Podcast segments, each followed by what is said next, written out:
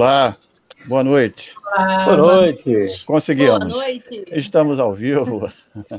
É, boa noite a todos que estão aí, a galera que vai chegando. Mais uma vez, uh, mais um encontro com duas grandes pessoas. Três, né? Quatro comigo também. Vamos, assim, né? Três grandes pessoas e uma meia boca. É, estava escolhendo as palavras. É, obrigado a todos mais uma vez por estarem aqui. Marjorie e Bruna, obrigado por aceitarem o convite. Natanael, mais uma vez, parceiros de crime, de novo.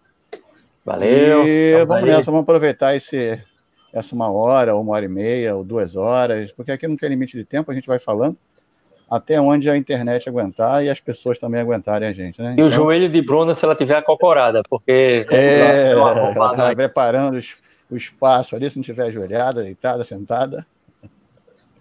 Tranquilo? Isso aí. Então, vamos nessa. Vamos, pô, a gente sempre começa com as damas, mas tem duas damas, então vamos por ordem alfabética. Ufa. Olá, Bruna, tudo bem? Tudo bom, boa noite. Boa noite. Boa noite. Diga aí. É, uma breve introdução que não seja igual da semana passada com o Alexandre e Verônica, que eles demoraram 45 minutos de introdução. Mas... Por favor, apresente-se, se é que precisa. Bruno Andrade. Bom, eu sou fisioterapeuta, sou instrutora de Pilates clássico aqui em Londrina, no Paraná. Né? Atualmente eu tenho um estúdio aqui, é, dou aulas regulares, dou workshops, curso de, de formação completa para professores e estou aí na luta. Há três anos já no, no clássico, né? Já venho de, um, de sete anos de contemporâneo. Fiz a minha transição, fui é, formada pelo Rafael Fiorini. E é isso. E é isso. Valeu, Bruna. Foi bem sucinta, viu, Bruna? Exatamente, perfeito. Obrigada. Tem que ser assim, breve. Breve. Diga, dona Marvel, boa noite, tudo bem? Boa noite de novo. Bom, de novo. Sou Marjorie Mansur, sou educadora física, publicitária, trabalho com os dois ramos assim, minha cabeça está em constante movimento. Praticante de Pilates, de verdade, com a contrologia no corpo há uns cinco anos. Estou na transição do contemporâneo para o clássico, fazendo a formação em Portugal, na Escola UNO. Dou aulas, ministro os workshops, estudo bastante. Boa, excelente. É, o estudo bastante que ela falou saiu tão cansado, estudo bastante. Estudo bastante. É, depois não dá nem para botar a descrição, depois entra no site da Margem para ver a, o estudo bastante, que é, se eu botar a descrição no vídeo aqui, não tem espaço. o currículo é muito grande, entendeu? Então, mas. É engraçado que você falou no início que todo mundo é, tem a contrologia. Você, a gente conta os tempos conforme a gente começa a experimentar o, o Pilates clássico, eu acho, né? Na verdade. A gente diz que tem Pilates no, no, no corpo, ou estuda Pilates a partir do momento que a gente conhece o, o mais tradicional, né? Mas todo mundo aqui, eu acho que veio de uma outra, outra vertente, né? Bruno também, não foi, Bruno? Você começou, como é que rolou aí o, o processo? Como é que você entrou no mundo Pilates? Você conheceu o Pilates por quê? Por quem? Ou sozinha? O que que rolou? Então, eu, eu já trabalhava com, com o, Pilates, o contemporâneo há sete anos e foi meio que sem querer. Há, há, um, há, pouco tempo atrás, digamos, né, as pessoas ainda não tinham muito essa visão de clássico e contemporâneo. Então, Exato. eu acabei convidando uma professora para me dar um curso e durante o curso eu descobri a vida, né? Eu levei um choque de realidade e daí eu pensei, caramba, eu acho que tem alguma coisa que não está dentro do, do, né? Era, era o, que, o que faltava para mim. Eu, eu sentia falta de alguma coisa. Parecia que não estava mais completando. Eu já estava muito é. fadigada no, no, no, meu trabalho. E dois meses depois fui fazer um workshop com o Rafael, porque fiquei sabendo que ele era clássico. Falei, vou conhecer uhum. alguém, né? Clássico. Estava aqui em Curitiba. Primeiro voo eu fui. E daí foi paixão à primeira vista, né? Rafael Sim aquela leveza dele, ao mesmo tempo forte, né? Aquela leveza de uma pedra. E ele falou para mim: o que, que você quer? Eu falei: eu quero fazer uma certificação com você. Uma Pronto. semana tem isso. Cinco dias depois eu recebi a mensagem. Eu tinha, eu tava no, no grupo, né? Tava na certificação. Legal. E daí deslanchei. Daí meti o pé e fui. Embora. Legal. Muito legal. Marjorie? Conheci Pilates porque eu travei a coluna e foi FP. Pô. Você sabe como é a minha coluna, a gente me chama de Pedrita. Né? Minha coluna é- era dura como um pau, que nem pedra, né? Tem pedra. E eu venho de uma. Sempre pratiquei tudo que é movimento, dancei, lutei muito. É, Depois comecei a trabalhar na academia, então dava 20 aulas de bike por semana. Então eu pedalava quatro vezes por dia, professora de musculação, de ginástica, de tudo. E daí eu dava aula sim, porque teve uma hora que minha coluna travou. A Fê, que hoje é dona do estúdio que eu trabalho, me tratou com um Pilates, que é o contemporâneo, misturado com a fisioterapia, e eu tremi igual vara verde para fazer umas coisas idiotas que me achava super forte. Daí eu comecei a gostar, é, é normal, eu te ouvi. E daí eu comecei a gostar do negócio, as pessoas falavam para mim, Marja, por que você não vai fazer Pilates? Ah, Pilates é chato, Pilates é muito calmo. E eu sempre muito pilhada, né? Por mais que eu fale num tom calmo, que eu vejo agora nas minhas lives, que dá vontade de acelerar quando eu tô falando, que eu sou muito. Ah, né? E fui estudar, fiz uma formação contemporânea em 2008, gostei muito. Depois eu fiz alguns cursos, assim, workshops pequenos. Daí em, em 2015, Fê, se foi, se estiver errado na data, me corrige. Também conheci a delicadeza do Rafael Fiorini. Foi 2015, é. Na, na, Natanel também estava lá, né? Sim, não na mesma turma. Mesmo evento, não. Acho Não, que o, o meu foi o primeiro lá, a primeira vez. E o Rafael o fez o workshop lá. Foi antes, é. A Marjorie começou de trás para frente, né? Sim, como todos os cursos. Minha primeira formação eu fiz uma aula super avançada. Ela workshop, começou com o avançado, depois fez o resto. é verdade. E do Rafael eu comecei pelo avançado. Foi isso mesmo. Depois eu Eu fiz o intermediário básico. Foi. Depois eu fiz Rafael Fiorini, me formei numa outra escola contemporânea em, sei lá, deve ter uns quatro anos. E daí, conversando com o Clério e com a Lud, eles estavam lá em Portugal, eu falei, ah, me conta sobre isso. Daí a Lud falou, você vai gostar, vem. Daí o Clério, vem. Eu falei, putz, eu Bora. vou. Daí eu fiz prova. Se E fui vira e vamos embora. Naquele belo lugar, né? Sim. Legal. Show. É, deixa eu só fazer uma. vou começar aqui com a, com a Bruna rapidinho, Natanael. Que a Marjorie, aproveitei o gancho da Marjorie. Da, a Bruna tinha falado do começo dela e tudo mais. Eu vi que você teve, antes de vir para cá, você sempre passa uma pesquisazinha, né? A internet está aí para isso. Então a gente descobre algumas coisas. Eu vi que você teve. Você fez aula com uma galera ah, legal, do tradicional, bastante gente. Eu acho, acho que da última vez você teve na Argentina, fez aula com o Mariano, foi? Fez um workshop lá. e tal. Você já tinha feito com ele no Contrologia, né? já, no Contrologia não, Contrologia, perdão, não, Return to Life. no Return to Life, eu E- conheci o Mariano, minha primeira aula com ele. E depois você foi parar lá na, na Argentina, foi justamente pro, pro evento, não? Sim, é, o Mariano virou meu ídolo, né? Ele é, Ah. ele- eu falo que ele é o verdadeiro equilíbrio entre técnica e liberdade. Ele É, ele tem. é, uma- é a aula de, a primeira aula que eu fiz dele, assim, eu saí, sabe, revigorada, eu saí com outra outra mente. Daí, conversando com o, Fe, é, com o Feder, né, o, o argentino, Hum. é, eu falei, ai, meu Deus, Mariano, se eu soubesse que ele ia estar aí, eu iria. Daí ele falou, nossa, mas daqui duas semanas ele vai estar aqui de novo fazendo workshop. Ah, comprei a passagem na hora, fui para Buenos Aires só para Ah. fazer workshop num sábado e uma aula com ele. Show de bola, né? Pertinho, pronto. Foi e voltou. Antes da pandemia, graças a Deus. Vale, né? É legal. Ele tem um lado meio, sei lá, posso estar errado, mas meio espiritual da coisa, né? Psicólogo, né? É, ele tem uma coisa bem espiritual, assim. é, é, Ele faz uma, uma relação muito legal desse. Sim, desse o workshop lado. dele, uma hora e meia, foi só falando do amor ao método, né? Da, da E você- vivência do método, de se você entregar. escuta com o maior prazer, né? Com certeza. Você fica ali Mariano é demais. escutando, eu também. É um trabalho bem, bem, bem de coração mesmo. Ele tem um trabalho de, de corpo e alma, assim, direto. Sim. E Marjorie, como é que é lá no Miguel e no Fabiano?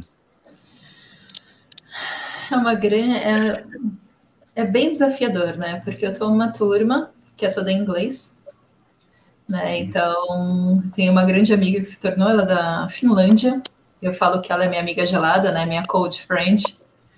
E tem essa questão da língua que não é tão fácil, né? Por mais que eu fale o inglês, que eu falo espanhol, mas a minha língua materna é português. É.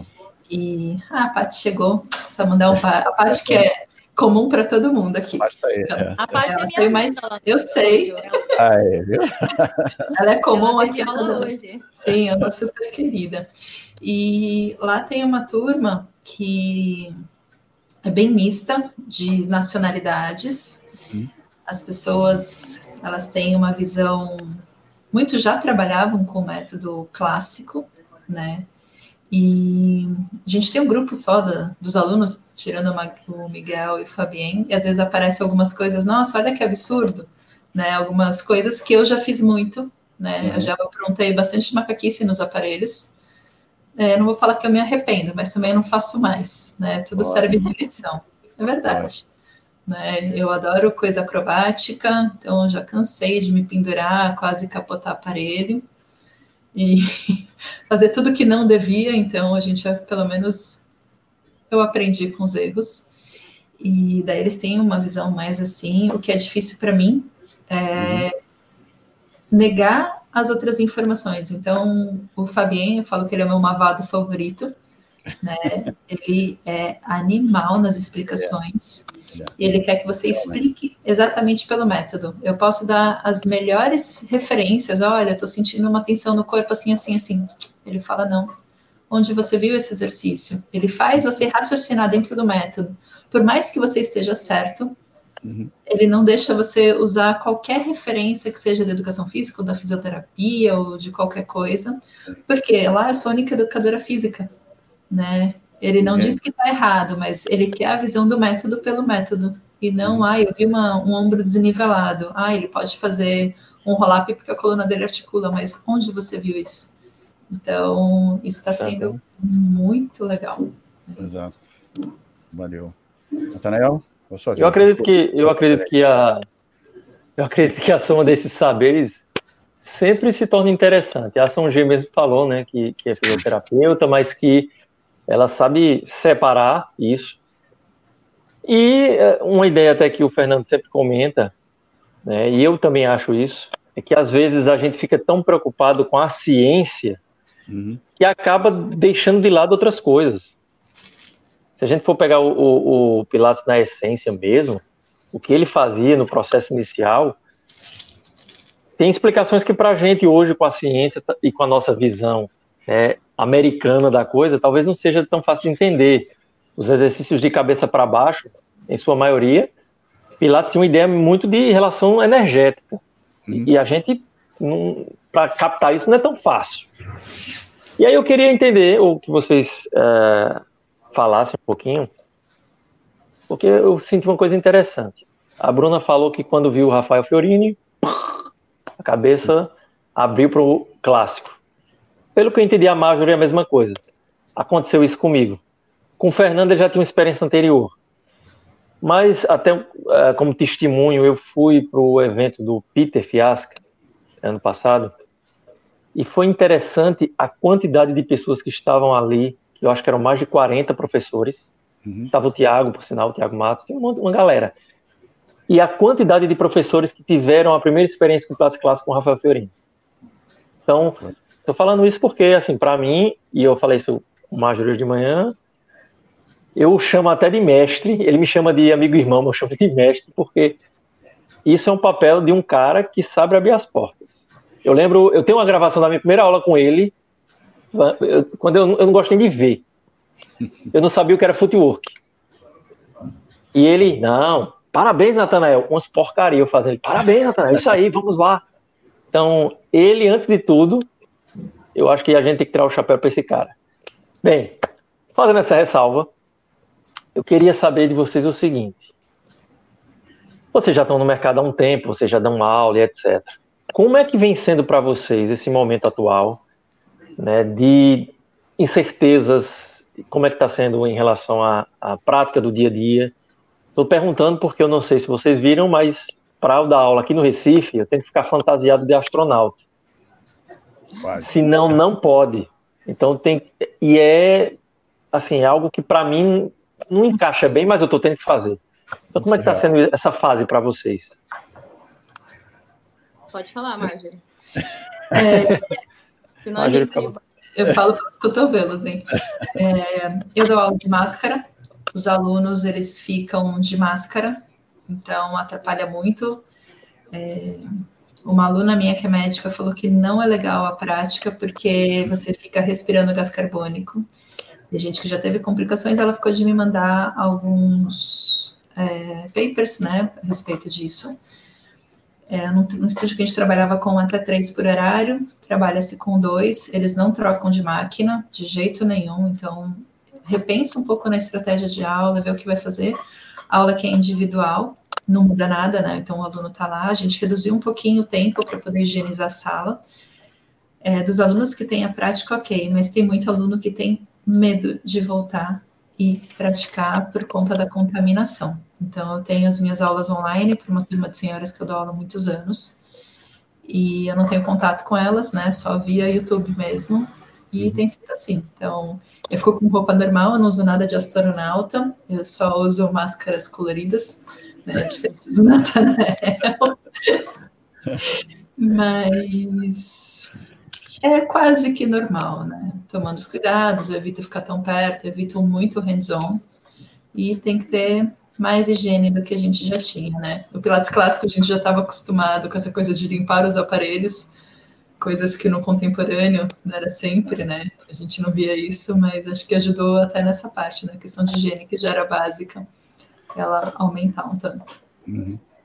É, antes, da, antes da senhora Bruna é, iniciar, é, você tinha falado do que, eu, que eu não, você não toca né, nos alunos durante a, esse momento agora, né? Quando não tanto. Tava, não tanto. É, é, é, é justamente isso, porque quando eu estava estava em Seattle, em Seattle com, com, com a Dorothy, estava fazendo uma aula privada e estava uh, nos últimos dias de lá começou lá foi o, o, primeiro estado nos Estados Unidos em Washington onde começou a pandemia lá nos Estados Unidos foi lá uma cidadezinha que estava do lado onde eu estava né bem pertinho uma cidade chamada Kirkland era um asilo e teve um, um, um enfermeiro que voltou de viagem da Itália um negócio assim, né? Então estava todo mundo meio preocupado. No meu último dia, na minha última aula, ela falou para mim: ah, vou dar aula para você, mas eu não vou tocar em você, porque o negócio aqui está assim. Falei, tudo bem. E logo assim, ah, começa em pé no médio, assim começou a aula e encostou em mim, logo na primeira vez, né? Pra tu ver como é que a coisa tem uma automática, não né? Ela chegou encostou, depois olhou pra minha cara, eu olhei pra cara dela e falou, é. Eu falei que não ia tocar, mas acabei tocando em você. Né? Aí depois ela pegou um bastão, ficou meio que de longe, assim, mas não conseguia. E é, uma, e é uma, uma um desafio enorme pra gente, né? a gente até que aprendeu um pouco menos a, a tocar demais, né? Mas foi, foi bem assim. Eu vou dizer que eu não vou tocar, mas acaba tocando, né? Só um adendo lá na UNO, eles fazem muito assim. A gente treina para dar aulas, né, para gente mesmo. E às vezes eles falam que a gente, durante a prática da aula, você não pode falar nada. Ou já tive aula que você não pode tocar no aluno de jeito nenhum.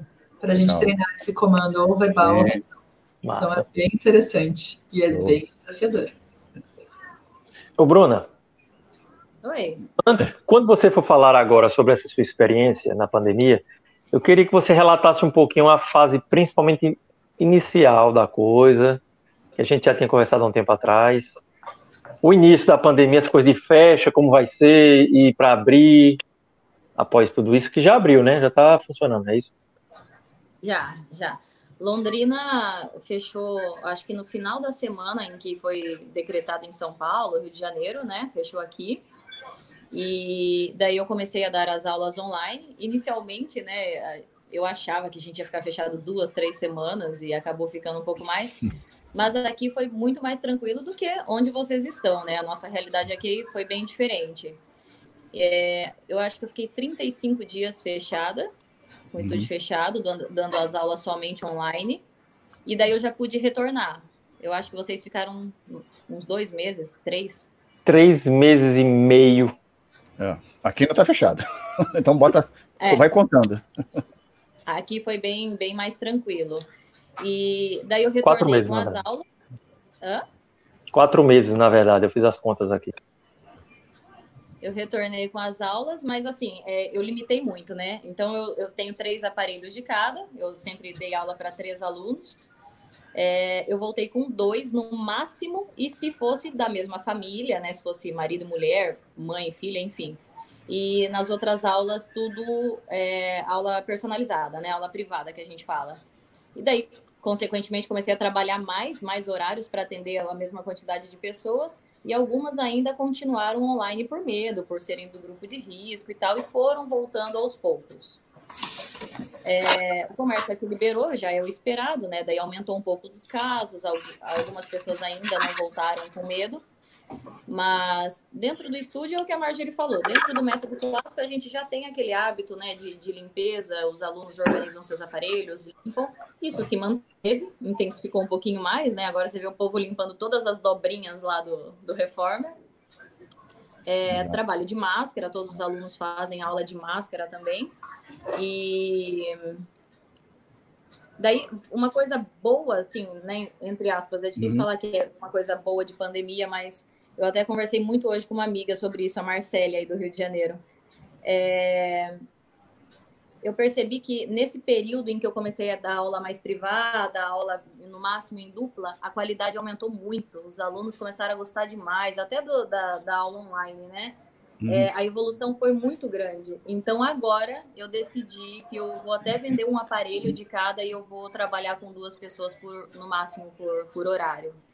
Legal. E estamos aí na luta, né? Eu, eu ainda estou dividida. Amanhã eu dou aula presencial, umas três aulas, vou para online, volto para presencial e vai ficar assim por um bom tempo, creio eu. Mas o povo já está aqui em Londrina já está começando a voltar, a procura por pilates já está muito grande, né? Passei hoje respondendo mensagem, o povo está começando a voltar agora um pouco mais sem medo, sabe? Uhum. Show. Eu só falei, eu falei quatro meses, mas eu errei, lógico. Foram três meses, né? Porque a gente fechou dia 18 de março. É. Então agora 18 é. fizeram três meses. Aqui, aqui eu acho que foi 21 ou 22. É, acho que foi 22, uma sexta-feira. Aqui no Rio eu fechei dia 16. 16 de março. Foi um dia depois do, do Classical Rio. O Classical Rio acabou, a gente recebeu uma mensagem que ia começar a fechar a escola e tudo mais. Aí eu cheguei a trabalhar na segunda, mas aí um monte de gente já não foi. E na terça-feira a gente fechou de vez e estamos fechados até o momento, né? Lógico que tem aquela galera que trabalha com a meia porta lá, é aquele esquema que a gente sabe que acontece. Mas cada um, não estou aqui para julgar ninguém. Uhum. Cada um tem sua necessidade. Né? Muito, Muito louco. Muito louco. E em Santos, Marcos, como é que tá essa, esse rolo? É, tá indo, né? É, tem gente que não respeita mesmo, tem gente indo para praia, né, que estava fechada, agora volta. É estranho, mas às vezes tem gente sem máscara uhum. na rua. Acho que é uma baita falta de consideração com os outros, né? Mas é. uns pouquinhos mais eu falo, eu trabalhei direto, né? Uhum. Então, eu tenho alunos que eu preciso trabalhar com a terapia manual, uhum. porque eles têm dor, né? Então, eu atendi privado, em casa, né? E o Fê sabe, eu já contei, eu só parei de trabalhar uma semana quando eu tomei um capote de bicicleta. Falei, sai de casa, não sai de casa. O Fê tava falando, não sai, não sai. Falou, não, Fê, ninguém vai espirrar na minha cara que eu vou e volto de bicicleta. Eu tomei um capote, a gente ia fazer... É, o Fê teve notícias do hospital, a gente ia fazer uma aula no dia seguinte para ele me ajudar, só uma aula de transições. Mandei mensagem do hospital sete horas da noite. Eu falei, Fê, eu tomei um capote, eu não vou conseguir fazer aula amanhã. Tava com o cotovelo zoado, cabeça roxa, perna toda ralada. A gente já voltou com as aulas. É, escuta. Ó, deixa eu perguntar para vocês então uma coisa. Hoje de manhã a gente fez uma live, né, eu e a Marjorie, e a Marjorie me perguntou o que era Pilates, que é uma normalmente é uma pergunta que a gente sempre faz. Eu vou fazer uma pergunta talvez um pouquinho mais casca grossa. Não, Marjorie não. e Bruna, para vocês o que é contrologia? Talvez seja mais complexa a resposta ou não, não sei. E aí, Marjorie? Não, começa por ordem alfabética. Agora, agora, agora. Não, é, é, assim, né? Agora é, Bruna. Agora é você. Mais começado, agora é você mesmo. Vai lá, Bruna. Manda bala, Bruna. Olha, ao mesmo tempo que é muito fácil responder, porque isso está escrito né, em N lugares, a gente fica ouvindo falar disso o tempo inteiro, É, eu só entendi o que era contrologia para mim, né, Bruna, uhum. quando eu consegui de fato dominar o meu corpo. É, o tal do controle mesmo. Tem, existem milhões de princípios, milhões de coisas né, que eu poderia falar a respeito, mas é o controle. Hoje em dia, eu consigo de fato. O que está ah. aparecendo aqui? Ah. ah. Olha aí o controle aí. Ó. Continua, seu, sua ah, história. É, é, então, Perfil blogueiragem, viu? Perfil é blogueiragem. Três fotos iguaizinhas, mesma roupa. Negócio. Toda terra. Mas diga lá. Antigamente eu fazia muito exercício, eu nasci fazendo exercício, né? Eu, eu fiz todas as atividades possíveis e tal. E daí eu fui para o contemporâneo, então eu fazia, como a Marjorie faz, falou, eu me pendurava, eu me abria, me alongava, fazia um monte de coisa. E eu não tinha controle do meu corpo algum, sabe? Então, as minhas aulas eram muito aleatórias, muito jogadas. Hoje em dia, eu digo pela minha prática, não estou falando nem em relação ao aluno, é o controle do corpo em cada detalhe. Hoje em dia, eu viso muito a técnica, eu tenho estudado muito a parte técnica, sabe? De uhum. Ombro tal, o joelho tal, posição do pé tal, eu tenho tentado sempre evoluir nisso. E agora, de fato, eu acho ainda estou no processo, mas eu acho que agora, de fato, eu consigo fazer os exercícios da contrologia. Uhum. Antes eu fazia por fazer, eu copiava os movimentos. Hoje eu entendo as conexões deles. Entendi. Show. Show. E a senhorita? E aí, Marjorie, e você? Vai, Marjorie. Ufa. Ufa. Passo, não pode, vamos lá. É, Para mim, contrologia é trabalho trabalho de corpo, trabalho da mente, né, que nem tem, tá, completa coordenação entre corpo, mente e espírito. Então, assim, é um trabalho que você vai ter que coordenar tudo isso. É, é meu trabalho financeiro, né, que hoje é meu carro-chefe. É muito trabalho mental. Para ter esse controle, é para mim, acho que vai resumir em trabalho. Muito trabalho para fazer as coisas é, para explicar dá muito trabalho. Eu acho que eu resumiria numa única palavra, que é um trabalho, tanto físico quanto mental, quanto para explicar para o outro, para ensinar para o outro é trabalhoso, para entender isso no corpo é trabalhoso. Então, falando coisa de cinco anos para cá. O Fê me dá aula há muito tempo, né? A gente se conhece. Eu lembro que uma vez que eu tinha Cheguei de viagem no Rio, falei, Fê, tô indo pro estúdio, né? Larguei minhas coisas, ele me deu uma aula de uma hora e quarenta, eu quase aqui engatinhando, né? As escadas do estúdio. E ele falava que eu estava muito solta, né? E acho que naquela parte eu comecei a entender o que, que era um controle, porque ele falava da minha torácica, eu, assim como a Bruna, praticava muita coisa, eu achava que eu tinha um controle do corpo e só tinha um trabalho errado. Exato. Normal. A gente. Até hoje o meu trabalho é errado também, fica tranquilo. A gente sofre. sofre toda a aula. Toda a aula é um, é um sofrimento. Você sente que o negócio é dificultoso cada vez. É um trabalho de formiguinha, né? É, um de formiguinha. Você sente cada melhora assim gradativa, mas é dificultoso, né? Para fazer um twist, fazer um sol, então, nossa, é dificultoso, é dificultoso. Mas quando você vê uma melhorazinha, você fica feliz da vida, né? Opa. Eu fico muito feliz da vida. Quando eu vejo que eu consigo fazer um twist um pouquinho mais amplo, já, nossa, isso aqui já é diferente, é outra coisa. Tá melhor. É, já é outra. O legal do o, o legal assim, né, o difícil do clássico é que eu acho que nas maiores facilidades é onde vem as maiores dificuldades. Eu sou uma Sim. pessoa muito alongada. Então eu me perco no alongamento e eu vou, daí eu tenho que controlar, sabe? Eu tenho que encaixar, Sim. eu tenho que. Eu fico lutando, eu tenho o cotovelo hiperestendido, tenho que, sabe, é, é. corrigir demais, porque senão eu solto. Rafael não chamava de loser, não? Uhum. É, é Margarida também, por isso que as duas estão aqui, as duas perdidas na vida. Eu sou frouxa, respeite.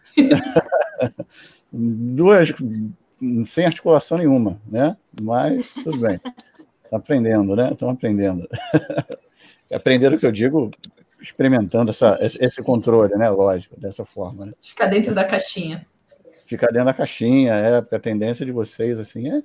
Vocês que eu digo desse tipo de corpo é, Cada vez mais longe, cada vez mais longe, cada vez mais longe, né? E ficar dentro da caixinha que é a parte mais difícil, né? Exatamente. Exatamente. Muito difícil. Dentro da caixinha. Dentro da caixinha, dona Marta, tá aqui também, tá? Essa que é a parte difícil. Essa é a parte difícil, né? Minha cabeça acompanha meu corpo, então Vai embora, segue o, o fluxo. minha cabeça está sempre num turbilhão, então eu preciso estar sempre em movimento. Isso também dá trabalho, porque eu não consigo. Eu falo, eu me sinto um siri na lata, né? Sendo bem caiçara, quando eu não posso me mexer, quando eu não posso pôr minhas ideias no lugar. Exato. Bruna, você teve. eh, você levou alguns profissionais para fazer workshop no seu estúdio aí também, eu- pelo que eu vi, né? O, o- o Clério, o, eu acho, né? Clério. O Sadir, né? O Sadir veio em novembro também. O Clério veio duas vezes e o Fernando Sadir em novembro, uma E, vez. e dessas experiências, contando Mariana, Rafael, você consegue enxergar cada um com suas peculiaridades, vamos dizer assim? Com certeza, com certeza. E eu acho que isso que é o legal, né, de, de conhecer várias pessoas. Você vai extraindo Exato. o melhor de cada um e moldando o seu, a sua personalidade como profissional, né? Uhum. É, o Clério ele é muito técnico, né? Ele vai fundo ali na, na técnica, na- no- nos porquês de tudo. É, o Mariano é aquele equilíbrio que eu te Uhum. falei, né? Entre técnica e liberdade. O Sim. Sadir também, ele é um equilíbrio. Eu achava que ele era até mais bravo. Eu falei pra ele, achei que ele fosse bravo. E ele é um amor, gente. Uma Não, gente. leveza, sabe? Daí entra o Rafael, liberdade, vai. Liberdade. Olha, Liberdade. solta nesse reforme, vamos virar de ponta cabeça. É, eu, aqui no estúdio, eu trouxe os workshops assim com intuito, né? Tipo, eu, eu adoro essa parte de curso, minha, meu foco sempre é, vai ser curso. Esse, esse ano foi cancelado por conta da pandemia, mas aqui em Londrina ainda não, não tinha. Né? Uhum. Então eu queria que as pessoas tivessem acesso, porque eu tenho as alunas dos meus workshops, eu tenho as alunas da minha formação que eu dou a passada, a turma Sim. atual. Eu queria que elas pudessem ter isso, porque é muito difícil às vezes ficar saindo, né, para São Paulo, Rio de Janeiro e tal. Sim. E daí eu consegui reunir uma galera bem legal aqui e foi foi apaixonante. Eu acho que isso é, é o papel também. A gente tem que, conforme a gente, da, da forma que você aprendeu, você tem que procurar pessoas que estejam. É, é, como Nathanael, a gente, a gente também é uma, uma, uma fonte de, de passar essa informação para alguém, né? Tem gente que vem, a, a nossa Função procura, nossa. nossa, nossa função. Tem gente que, por mais que a gente não tenha, vamos dizer, 30 anos ou 40 anos de Pilates, mas a gente tem a nossa experiência, né? To- É o que eu sempre digo, todo mundo tem algo a dizer, né? É, então, é aquilo. Você tem, a gente tem esse papel de pegar essas pessoas que estão começando também. E, e não é, é, Eu vejo isso lá fora também. Lá no Metropolitan, do mesmo jeito. É, pega esses professores para se formar professores lá, pessoas que não têm experiência nenhuma. Zero. Você vê um cara que nem atividade física faz. Aí ele faz uma. Há uma. um- não vou dizer que é um processo de admissão, mas há uma, um contato com aquele professor para ver como é que ele está e tudo mais. Aí ele começa a fazer umas aulas privadas para ver se ele. E daí vai. E você vê um cara se transformando, pô, um cara que não sabia nada, que não tem formação nenhuma, vai se tornando um professor. Lógico, cada um com suas qualidades. ah, mas assim, a gente tem essa função de pegar. E eu, eu gosto, não é qualquer desse, pessoa, né? Não é, não é, não é isso que eu quis dizer. Mas pegar essa galera que está querendo mesmo, tem vontade, que vem lá de baixo. E, e- é a nossa função, como o Natanael sempre diz. E eu, eu gosto disso, sabe? O meu, o meu estúdio sempre tá cheio de professor, sempre. A gente treina junto, eu ligo para uma, vamos treinar comigo hoje. É, se eu consigo algum, algum curso, eu chamo alguém para ir comigo. Né? Tá, é tão. Uhum.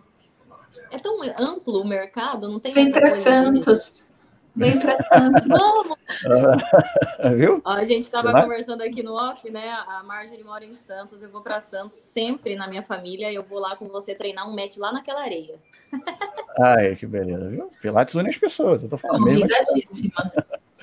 Ó, uma coisa que vocês falaram aí que eu acho, para mim, eu tinha uma- um pensamento antes e eu mudei isso com o tempo, que é o seguinte: ah, logicamente existem perfis de escola, né?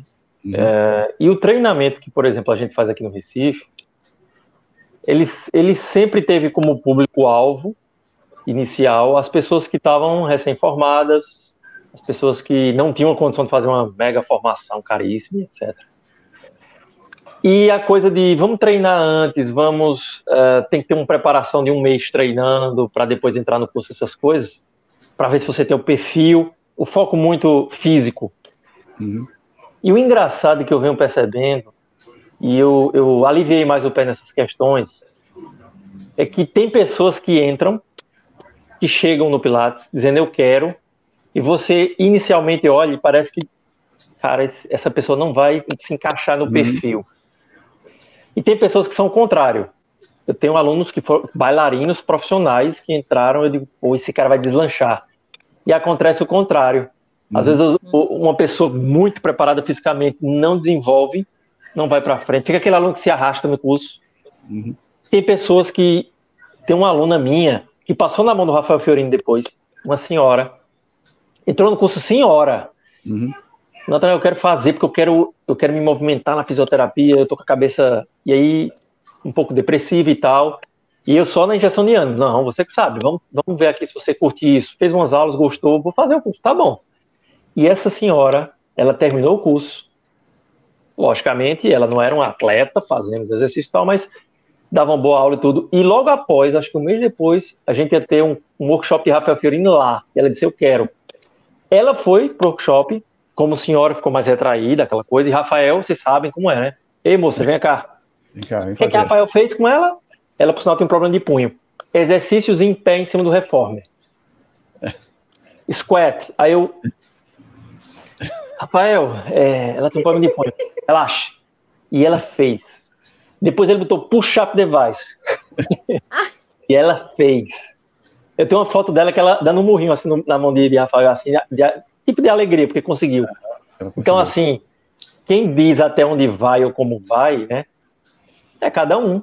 Então, eu pensei, eu antes achava que era importantíssimo fazer essa seleção e depois eu digo, cada um que sabe o seu caminho. Então eu dou as oportunidades aqui e quem quiser continuar e se desenvolver, né? É uma coisa, isso é uma coisa legal. No, no, meu curso de formação, eu não faço tipo uma prova para entrar. Uhum. Exatamente por isso. É, às vezes, é a minha visão, tá? É a minha opinião. Às vezes a pessoa, ela só não está preparada porque ela não conhece, mas ela uhum. pode deslanchar no, no, no, processo, entendeu? Sim. Sim. E, eu, tem, eu, é, e tem aquelas pessoas que... Pessoa de... Sim.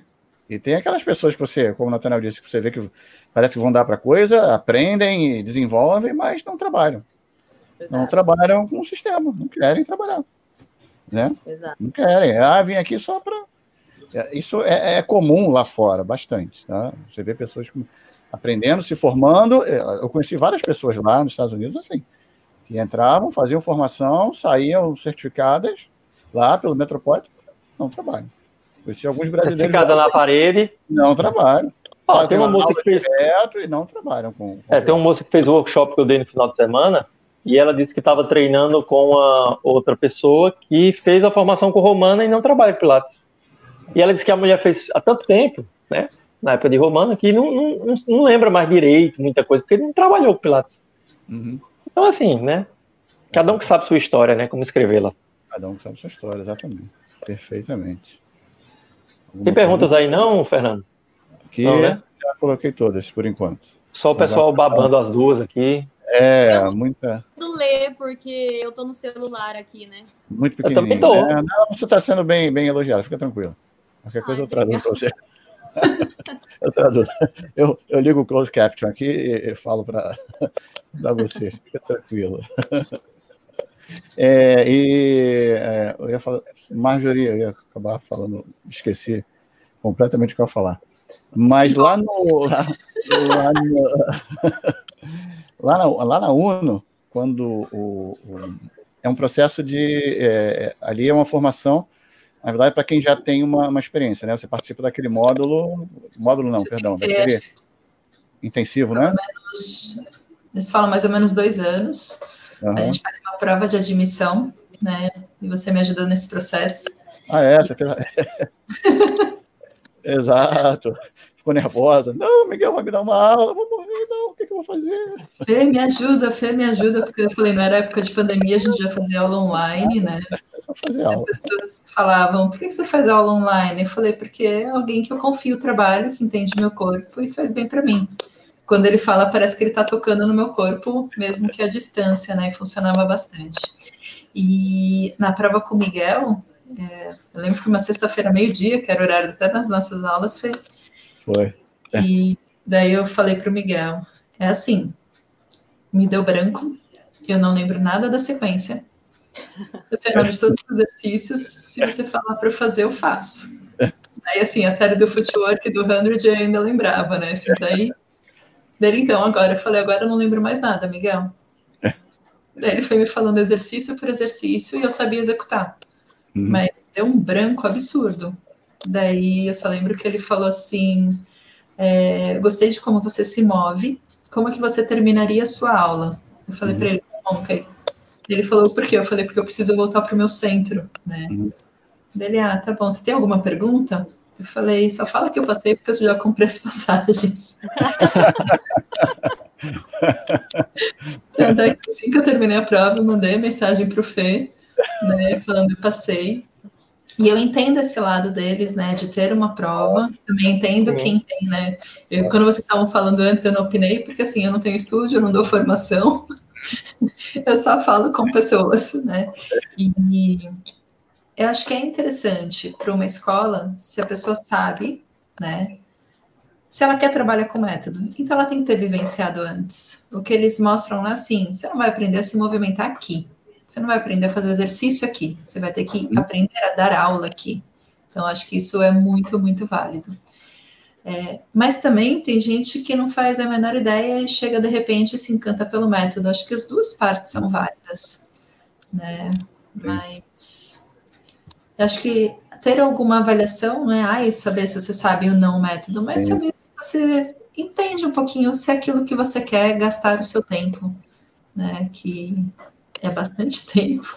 É bastante. É mais agora. Não mais agora. O tempo está maior ainda. Nossa, está sobrando tempo. Está sobrando. Ó, oh, Bruna, mandaram um beijo para você, tá? Foi a Marcele, tá? Não sei se está enxergando agora, né? A, a Marcele, eu vou contar agora. Eu não ia falar, agora eu vou falar. A Marcele, carioca, né?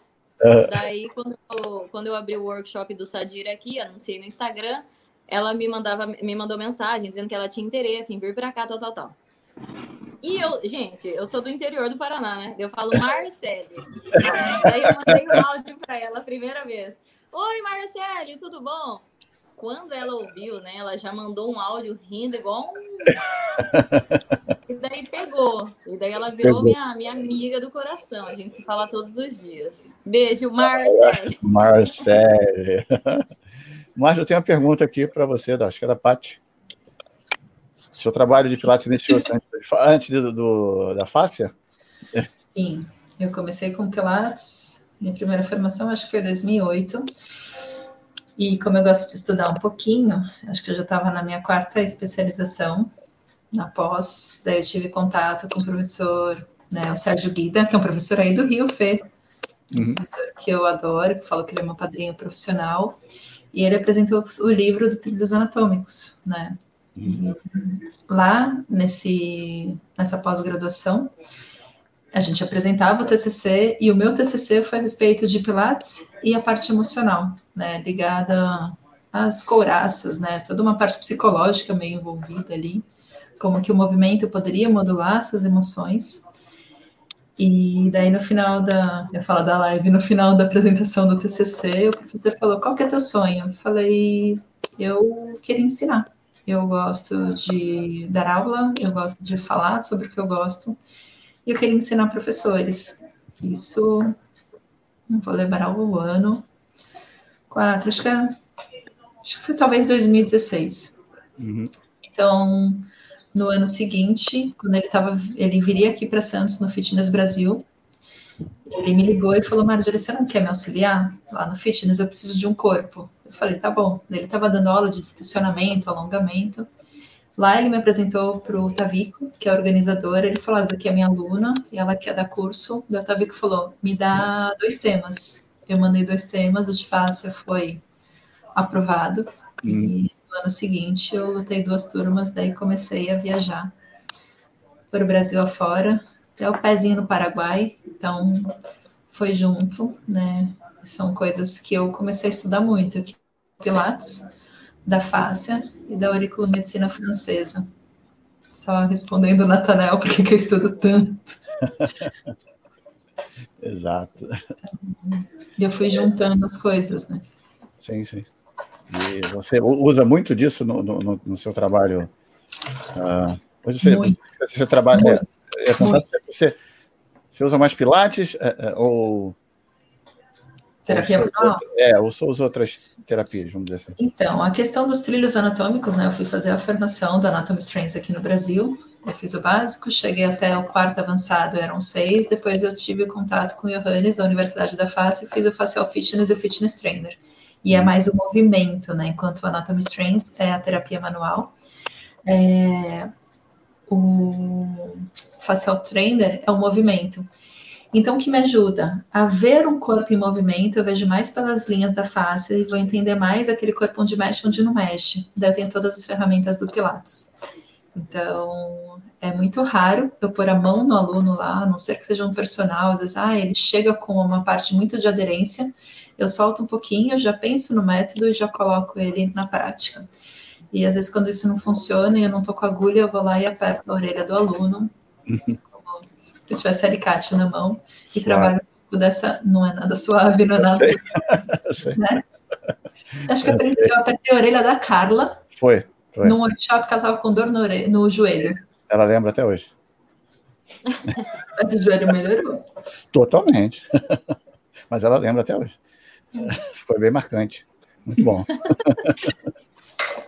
e, e, Bruna, você é físio, né? Eu sou físio. Você fez quer dizer, físio não? Você é professor de Pilates hoje, né? Como a gente diz, né? Hoje, é, eu, você é o quê? Eu sou instrutor de Pilates, professor de Pilates, sei lá. A gente, a gente tem a nossa formação, mas que a gente carrega outro DNA agora, né? Aquele DNA está lá, lógico, não, não, não, é, não é mudado. Quanto mais conhecimento você adquire, melhor. Mas a gente começa, a, a, a, nosso, nosso gene começa a, sofrer uma mutação, né? Agora, né? A gente começa a ir por mais para esse DNA do, Pilates. Você usa muita coisa. É, como é que eu vou dizer? Você. Difícil. É, dessa forma, né? É, é, é, mas você não faz essa Nada. Esse trabalho Nada. mais da, da, da, fisioterapia, não. Não. Você vai com, mesmo. Você vai com eu, o puro eu na confesso que eu já, já esqueci que eu sou fisioterapeuta, eu já esqueci que eu, sabe? É lógico, é igual você falou, né? Quando a gente tem a bagagem, uhum. é, é, bom para a gente ter uma visão ali do corpo do aluno, a gente sabe o que está acontecendo quando ele relata uma dor e tal, a gente sabe o porquê. Mas eu não, não tenho visão alguma de fisioterapia durante minhas aulas. Uhum. Exato. Não, não, não, se deixa. Não é que não se deixa, né? Como a G falou, né, naquela vez, né? É, é, ela, ela, ela tem a, a, formação por trás, mas aquela formação ela simplesmente ajuda ela a fazer o trabalho dela de, de Pilates mais rápido, vamos dizer assim, né? Exato. Ela, ela entende certas decisão. coisas, ela tomar uma decisão mais assertiva, é, mais rápida no, no, processo, né? Que não é. seja, que a gente não, que não mude o, o, sistema do jeito que ela conhece ou do jeito que ela trabalha. Né? Sim. Tranquilo. Tanael, alguma eu... pergunta? Diga. Sei que você Era justamente saber o seguinte, eu... Isso aconteceu comigo, acho que aconteceu com vocês, acho que com vocês três também. 2020 para mim ia ser o ano da decolagem. Tudo organizado para as minhas coisas. Tudo. Tudo. Até um evento, eu não sei se o, o Fernandão sabe, até um evento de grande porte no Nordeste, chamado Pilates Nordeste, já estava todo estruturado para acontecer com gente de fora, aquela coisa. E aí chegou a pandemia. Eu queria saber de vocês se, se vocês já tinham alguns planos que precisaram voltar para a caixinha para esperar, ou se as coisas meio que se encaixaram e não houve tanto problema. Agora é Margem. Em ordem alfabética? Agora vai ser, não vai ser em ordem alfabética. Então, a, pergunta é mais, a pergunta é mais fácil, então a loira aqui vai responder depois, né? Ah, Margem. Até o símbolo quando da caixinha aqui, ó, que botou, é, quando for mais difícil, a gente começa em ordem alfabética. É. Bom, é, eu tinha workshops marcados até junho, né? Tudo, toda a agenda fechada, até no estúdio do Fê. Então a gente ia fazer um Sim. workshop aí, Que, que vai ter data mais para frente. por enquanto, está marcado para novembro, vamos ver. Sim, vai dar certo. Vai certo. E eu tô marcando nessas agen- essas agendas de seis em seis meses, então agora era para ter fechado já a agenda do ano. Era para tá, era ter feito o terceiro módulo na UNO, agora a gente não tem previsão de quando a gente termina essa formação. São quatro módulos, eu fiz dois. Muitos cursos estavam engatilhados, estreia de novos cursos, né? Dois dele eu ia fazer nesse workshop com o Fê. Muita coisa teve um formato online, e eu acabei me reinventando, assim como muita gente. Acabei trazendo outras ferramentas, mas tem muita coisa engavetada ainda, porque não foi dessa vez. No momento certo. E Sim. você, Bruna? É, eu também. Eu comecei, eu virei o ano já com. Eu fiquei uma semana em Santos, fazendo todos os meus projetos para os primeiros seis meses, né, para o primeiro semestre. É, a minha ideia era também não, não reduzir, mas não Uhum. pegar mais alunos novos, né, manter o meu estúdio ali estável e focar em workshop, que é o, é o que eu gosto. Então, eu já tinha lançado quatro workshops para o primeiro semestre. É, já tinha turma fechada também. Eu, o, o primeiro cancelado foi na semana seguinte que a gente fechou. É, daí te- teve aquele problema, né? Devolução de dinheiro, aquela bagunça toda. É, pessoal do marketing já tinha tudo pronto do- da, da agenda, né? Tivemos que cancelar todas as artes lá, as divulgações. É, eu já tinha lançado a minha turma de formação, então daí eu dei continuidade, só que a gente adiou os módulos, né? Não, não fizemos ainda. É, eu tinha também grupos de tutoria montado para professores aqui da, da região, né? A gente ia começar a marcar é, tutorias fixas com temas Uhum. determinados e cancelou tudo. E daí eu esse ano, eu, esse ano eu acho que ainda eu não, não planejo montar workshop Uhum. porque está muito instável ainda, né? Sim. E daí vem gente de fora, é difícil comprar passagem nessa pandemia, não sei até quando vai durar. Então, para esse ano eu já esfriei a cabeça e vou voltar em 2021. E eu também tinha um plano para 2021, que eu até conversei na live com o Natanael, ah, antes da quarentena, né, nossa live. Você falou esse plano? Acho que ficou meio off, não? não falei, eu disse que era um segredo, o Natanael curioso. Que hoje Ah. pode ser colocado para fora para todos ouvirem. Eu tinha um. Eu tinha, não, eu tenho um plano Yes. grande para 2021, né? Pessoal, profissional. Aham. E provavelmente será adiado também, né? Por conta daí de questão financeira, né? Porque Lógico. esse ano Mudou completamente. arrebentou com, com todo mundo, né? E essas coisas, você sabe que são- dão muito trabalho. Muito trabalho. Então, acho que vai ficar adiado para mais um aninho aí esse projeto de 2021. Quem sabe? Tudo no seu tempo. Tudo acontece na hora que tem que acontecer, né? Então, Exatamente. é melhor que você guarda mais tempo, entendeu? Guarda mais tempo. e. Contrologia é trabalho? É, contrologia é trabalho, tem que trabalhar, exatamente. Isso aí. Não, não cai assim, não. O tempo não aparece do nada, né? O tempo, ele é suado. É, Eu tenho outra pergunta, se o Fernando vai. Pode falar. É, vocês duas, que são jovens atletas e que tem, logicamente, muita gente que segue vocês, que curte o trabalho de vocês, etc. Como é que, de certa forma, vocês se sentem nesse papel de ser uma referência? Porque, direto ou indiretamente, vocês são referência. E aí, Marjorie. como é a sensação de estar nesse... Marjorie pode responder. Agora é ordem alfabética. Não. Vai lá. Eu comecei a resposta anterior. É a sua. It's your turn. É, Vai, Bruno. Repete a pergunta que eu esqueci. Eu fiquei rindo. Isso é estratégia. Isso é estratégia de político. Como que é? Como que... Repite mesmo? Não, sério. Não, porque assim, é, vou até reformular e deixar, e deixar mais ela incrementada. Porque vocês são jovens. E, e e são referências. Muita gente segue vocês, muita gente gosta do trabalho de vocês, etc. Muita gente, principalmente que está na linha mais contemporânea, vê em vocês um, uma forma de, pô, eu vou entender melhor o método para buscar coisas ah, novas, etc. Como a gente fez também. E tem um detalhe que eu não tinha falado antes. O mundo do clássico é muito cri-cri. Principalmente com novos nomes. Ah, Bruna agora que se forma com Rafael quer ser a cereja do bolo, sei lá. Tem isso. Eu já vi N relatos de N pessoas dessas coisas que acontecem. Então, para vocês, o que é direto ou indiretamente ser uma referência para muitos? Piorei a pergunta, viu? Caramba, porque você não respondeu na primeira. É, não pede para repetir. Natanael, é, a, a questão da internet, para mim, é uma área assim complicada. Eu, eu, eu gosto bastante de colocar o meu trabalho lá. Eu não misturo lado pessoal, né? Eu não, uhum. não posto nada pessoal no meu Instagram do, do Pilates, eu tenho restrito. É, já é muita exposição, e é isso que você falou. Você posta o negócio certinho, você posta a foto de um exercício lá bem bonitinho, que você treinou, que você tirou foto, e mesmo assim ainda tem algum comentário, né? Se você faz uma live e aparece lá, bota a carinha para o mundo, vão falar que você está se achando. Isso existe, não tem como. Uhum.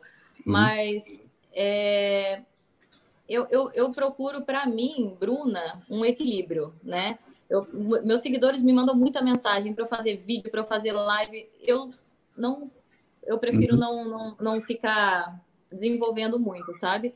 Eu posto ali meu trabalho como uma forma de incentivo. Muita gente me manda mensagem e fala: Nossa, é, hoje eu estava com preguiça, depois que eu vi suas fotos treinando, eu me animei.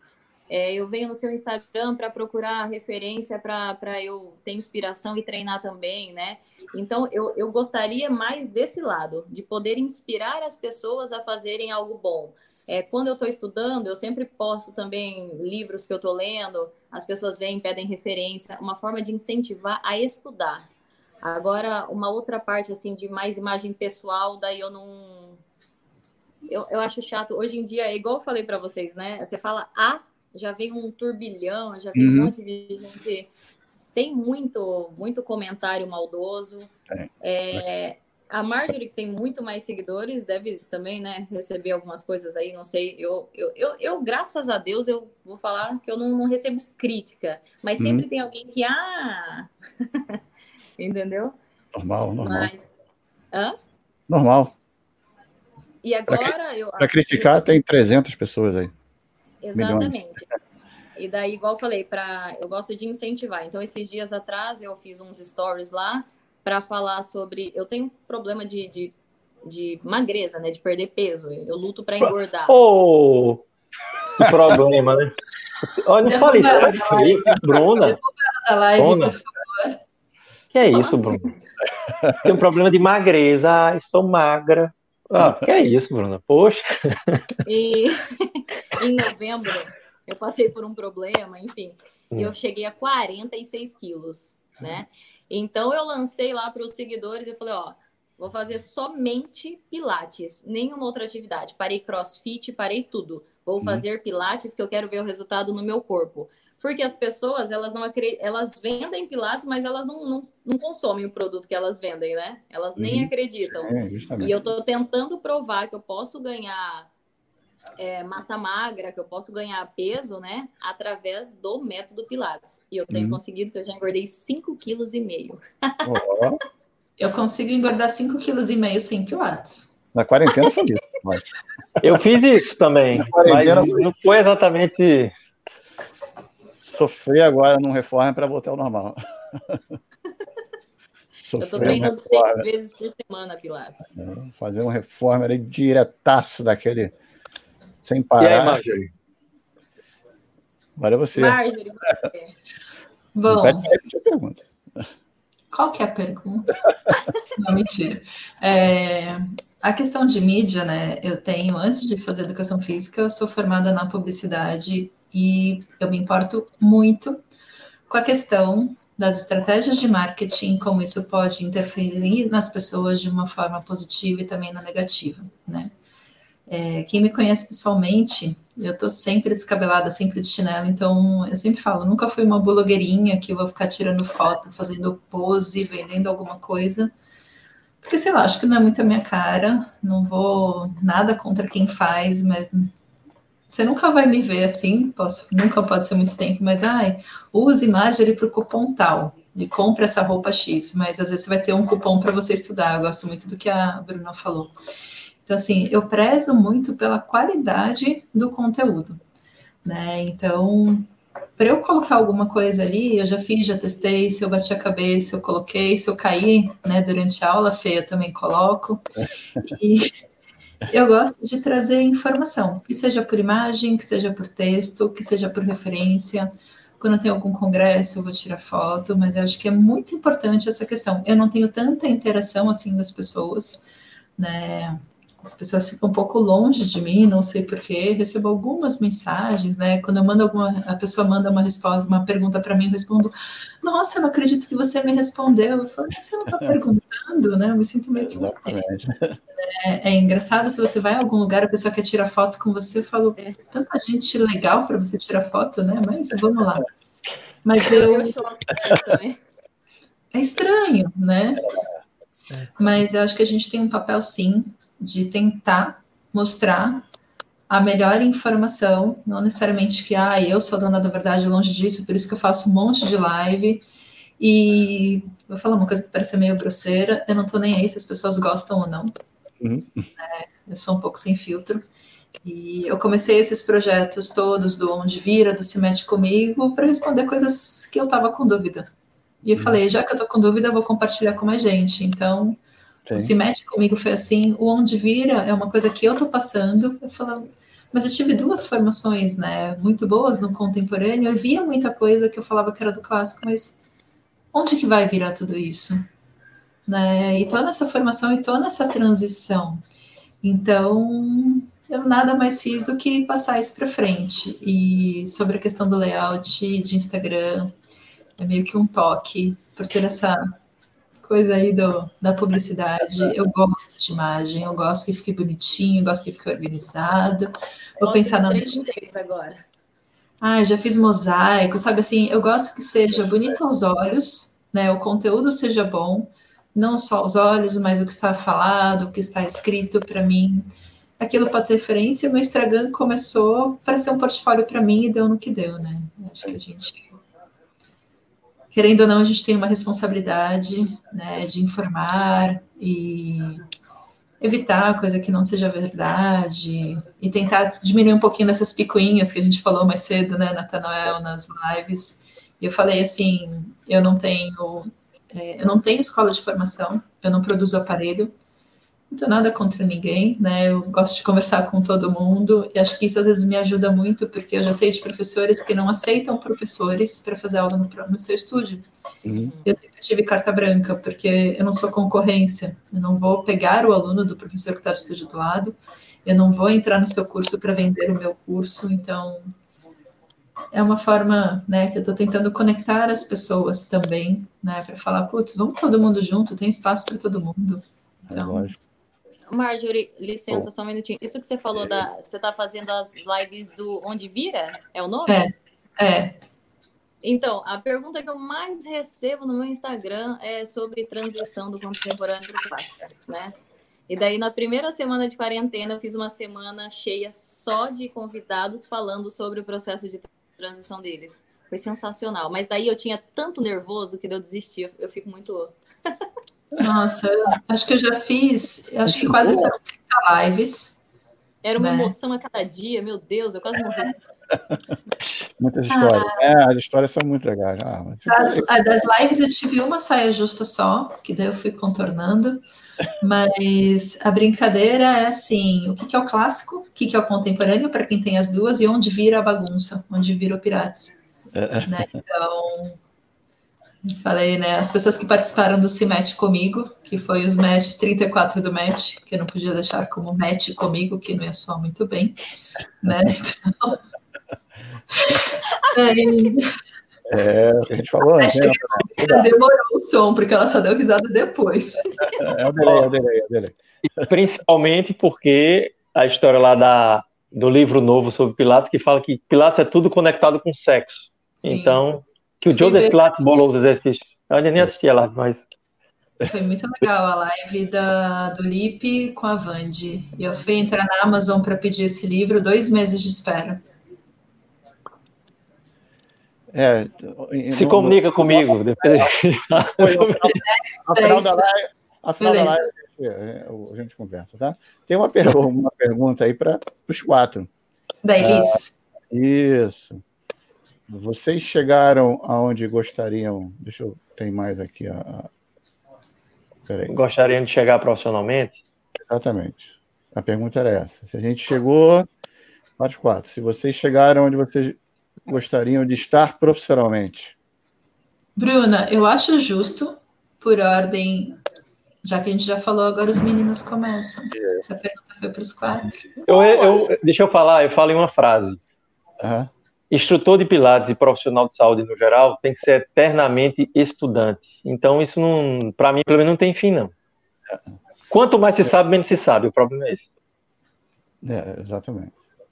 Eu falo, para mim, meu desejo, assim, sonho profissional seria. É, eu não queria ter um, um lugar fixo, assim. É, eu queria estar viajando pelo mundo, fazendo aula com todo mundo. Um dia eu estava num lugar, fazia aula ali, dava uma aula, aí, ah, daqui a um mês eu vou para outro lugar. Vamos embora. Olha aí, tem gente que faz isso, cara. Viaja visitando cidades, faça aí uma, uma, um blog e. É, vou fazer um blog.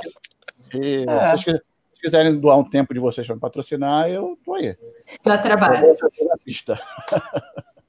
então, Mas, assim, é. era, é, profissionalmente era isso, cara. Viver, assim, viajando para todo lugar do mundo, fazer aula com um, com o outro, dava uma aula ali, dava outra aula ali. Entendeu? Uma vez eu escutei, uma, eu conversei muito com o Eric, o Eric Karlovich, né? A mãe dele tá aí, por acaso, a Aninha. É, e a história dele é muito legal nesse sentido, né? E domingo a gente vai ter uma conversa com ele, com a mãe dele, então aí a gente vai falar mais. Mas eu queria uma coisa dessa. Profissionalmente, para mim, era isso. Fazer aula com todo mundo. Eu conheci muita gente. Meu sonho profissionalmente era fazer aula com o máximo de gente possível, que eu, eu consegui fazer aula com muita gente, entendeu? E aí é uma dica, já que o Fernando falou. E consegui fazer aula com muita gente. Ainda tem muita gente que eu quero conhecer, fazer aula, mas. Uma dica que eu dou, que é uma coisa que eu gosto de fazer quando eu vou a qualquer cidade, eu procuro um estúdio de Pilates. No meu caso, de Pilates clássico, porque tem uma, uma certa padronização e eu gosto de visitar. Eu fui para Gramado. Cheguei lá, minha esposa querendo chocolate e tal. Eu já fui no Google, Pilates clássico, achei um estúdio. É... Ih, esqueci o nome da moça. Mariana Ross, alguma coisa assim. Fui lá, conheci o estúdio. Então, assim, eu gosto disso. Fui em Paris, a mesma coisa. Fui, enfim, onde eu vou, sempre busco um estúdio. É uma dica. Moças, vocês agora. Marjorie. se eu cheguei, não. É, eu estudei muito para poder dar aula. Daí, quando eu consegui dar aula no Fitness Brasil, que é um congresso internacional, eu sempre vou atrás demais. Eu falo, hoje o que eu penso que eu quero chegar é dar uma aula no workshop aqui no Brasil, né? Eu já dei uma aula num workshop que foi em Salvador, foi um workshop internacional, mas eu falo, putz, se tivesse alguma coisa que eu queria hoje é dar aula num workshop, neguei um convite que ia ser esse ano, no workshop que eu não acreditava no que estava sendo vendido enquanto Pilates, por mais que tivesse o nome Pilates no congresso, mas é o que o Nathanael falou, né? Eu quero sempre estudar mais e para mim nunca vai ser o suficiente. Sou muito feliz e realizada, mas acho que sempre vai ter uma coisinha para a gente ir atrás. E essa dica que ele deu de sempre que está num lugar fazer aula, eu faço isso e já quebrei bastante a cara com alguns tipos de pilates. Quando eu estava na França, né, fui fazer um curso lá, nada a ver com pilates, era uma auriculo medicina francesa. E assim, é uma semana só de teoria, teoria, teoria. Minha cabeça estava desse tamanho. Procurei lá no Google e fui atrás de uma aula de Pilates, que eu lembro que foi a aula mais cara que eu paguei na minha vida, pelo que eu recebi. Era uma aula de solo, eu paguei acho que 40 euros. Daí eu não falo francês. Eu falei, olha, mas os exercícios são em inglês são. Eu falei, então tá bom. Daí a moça, ah, mas é uma aula avançada. Eu falei, não tem problema, eu treino e eu posso fazer. Ah, então tá, você vem, sei lá, sete horas da noite, terminou o curso, coloquei uma roupa, corri. Ah, mas é, a aula que vai ser hoje, ela não vai ser uma aula avançada, vai ser uma aula intermediária. Eu falei, não, tudo bem, eu quero me mexer. Daí eu cheguei numa, num, parecia um quartinho, que tinham cinco espaços. Ela falou: Você tem problema de deitar em cima do reformer, um reformer de torre? Eu falei: Não, eu só quero me mexer. Pode ser uma aula avançada, pode ser uma aula intermediária. Eu nunca fiz uma aula tão básica na minha vida. Eu paguei o equivalente a um mês de aula das minhas alunas para fazer uma aula que se eu tivesse deitado no match sozinha no estúdio, no, no quarto de hotel, eu teria feito algo. Era mais proveitoso, né? Mais barato. Era mais Meu barato. trabalho. Também. E aí, dona Bruna, chegou sua vez. Não cheguei onde eu gostaria. Eu eu sinto que eu estou só no começo, né? Como eu falei, eu, eu, fiz a certificação, aprendi o método, mas agora que eu consigo ter a visão da, da contrologia, né? Vivenciar de fato isso, eu acabei de. Em janeiro do ano passado?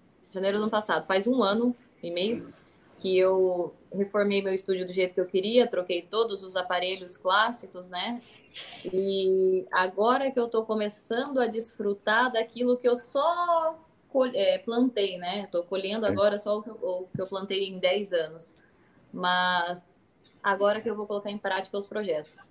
Então eu ainda estou longe do que, do que eu quero mesmo. E esse negócio de, de, de viajar e fazer aulas, né?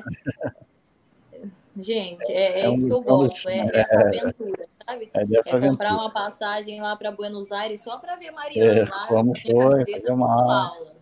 Passar, passar um dia no meio da galera, um final de semana, uma semana, é, um mês, conversando. Em São Paulo e já organizar uma aula por dia. Ficar no meio da galera, batendo papo, conversando, faz aula, agora vamos fazer aula, amanhã vem fazer de novo, agora você dá aula, agora eu vou. É assim. A troca é, é muito legal. É, essa troca é muito legal, cara. E eu tenho uma outra pergunta aqui da Dona Aninha, por acaso mãe do Eric, está aí, ó. Para as meninas, qual a sua opinião quanto à importância que o senhor Joseph Pilates dava em relação ao alto treinamento dos praticantes do método? Então, vai lá, Marjorie, comece aí. Marjorie começa, agora é você. Na ordem. Chega. Bom, acho que a questão do autotreinamento é algo que eu vejo mais, é, muito mais forte no clássico do que no contemporâneo. Sempre fiz várias práticas físicas e fazia, assim, fazia pilates de vez em quando. Quando entrei de cabeça para estudar o clássico, né, se pensar coisa de três, quatro anos, sei lá atrás, eu nunca me imaginaria fazendo exercício dentro de casa respirando o método, pensando no método, e acho que é fundamental, né? Se o Joseph queria que algo que todo mundo fizesse, que, né, seja ter o aparelho dentro de casa, seja você ter o match, eu acho fundamental. Porque a gente tem que praticar isso para poder ensinar o outro. E se a gente não acredita naquilo que a gente faz, a gente, na verdade, acho que não acredita, né? Uhum. Então, é, para mim, fundamental essa questão do autotreinamento. Quanto a gente mais treina, mais a gente se conhece e consegue enxergar o corpo do aluno, né, ou do cliente que vai estar tá lá é, confiando no nosso trabalho. Então, eu falei isso na live com o Natanael, eu falei com o pessoal do Pilatista que o Pilates tem que ser mais da boca para dentro do que, do que da boca uhum. para fora. Agora você, dona Bruna, não fuja. Margem, você está apontando para o Fernando, é? Tô... é porque a câmera aqui eu estou errando, né? É, eu já, nossa, fiz, fiz muito isso dando aula. Câmera invertida, mas é... tudo bem. É. Aprendi. Eu não, não tem como, né? É, é muito. Parece clichê falar, mas se você não, não faz, não pratica, você não consegue ser um bom professor né? Uhum. O, se você não, não pratica, você não sabe das dificuldades do aluno, você não sabe o que ele está sentindo. E o que a Marjorie falou é muito verdadeiro. Quando eu estava no contemporâneo, eu não treinava. Eu fazia qualquer outra coisa, mas eu não treinava. É, o clássico, ele, ele incorpora, né? Se eu não uhum. treino um dia, eu já sinto falta no, no meu corpo, na minha mente. E eu sou uma muito agitada, muito elétrica. Eu acordo ligada no 220. O meu Pilates é o meu momento de calma. É o momento que eu consigo controlar mesmo.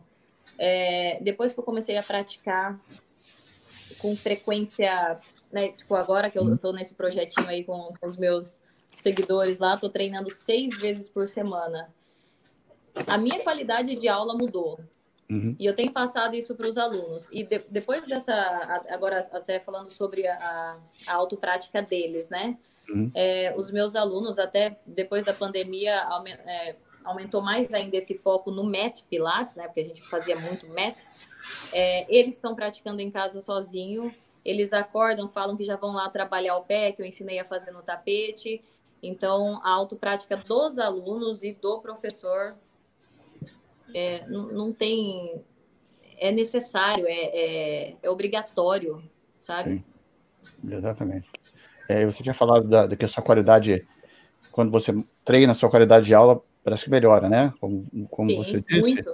Isso, e, e lá, no, lá no, no Metropolitan funciona dessa forma. Quando você chega para cumprir a sua, seu, sua certificação, então eu cheguei no estúdio, estou olhando aula, daqui a pouco eu vou fazer uma aula privada com alguém, daqui a pouco eu vou assistir aula de novo, e daqui a pouco eu vou treinar. Então, assim, qualquer tempo vago, engraçado, você não é, não é engraçado, você olha para todos os professores, quando eles têm um tempo livre, tá todo mundo treinando. Todo mundo treinando. Acabou de dar aula, tá, a minha próxima aula, acabei meio-dia, minha próxima aula é só três horas da tarde. O cara sai ali, troca de roupa, vai para o match, vai para o reforma, treina todo mundo. E é, é isso. Quanto, quanto mais você vai vivendo isso, de, de, de, se mover nos seus intervalos, praticando cada vez mais, a sua qualidade de aula realmente melhora. Aumenta muito a qualidade. É. Aumenta é, muito. Aumenta. Porque a cada treino que eu faço, eu tenho o costume de filmar, né? Dá. Dar uma aula é desgastante. Dar aula é desgastante. As pessoas acham que não. Mas quando você dá aula, se realmente, se realmente você dá, dá aula, né?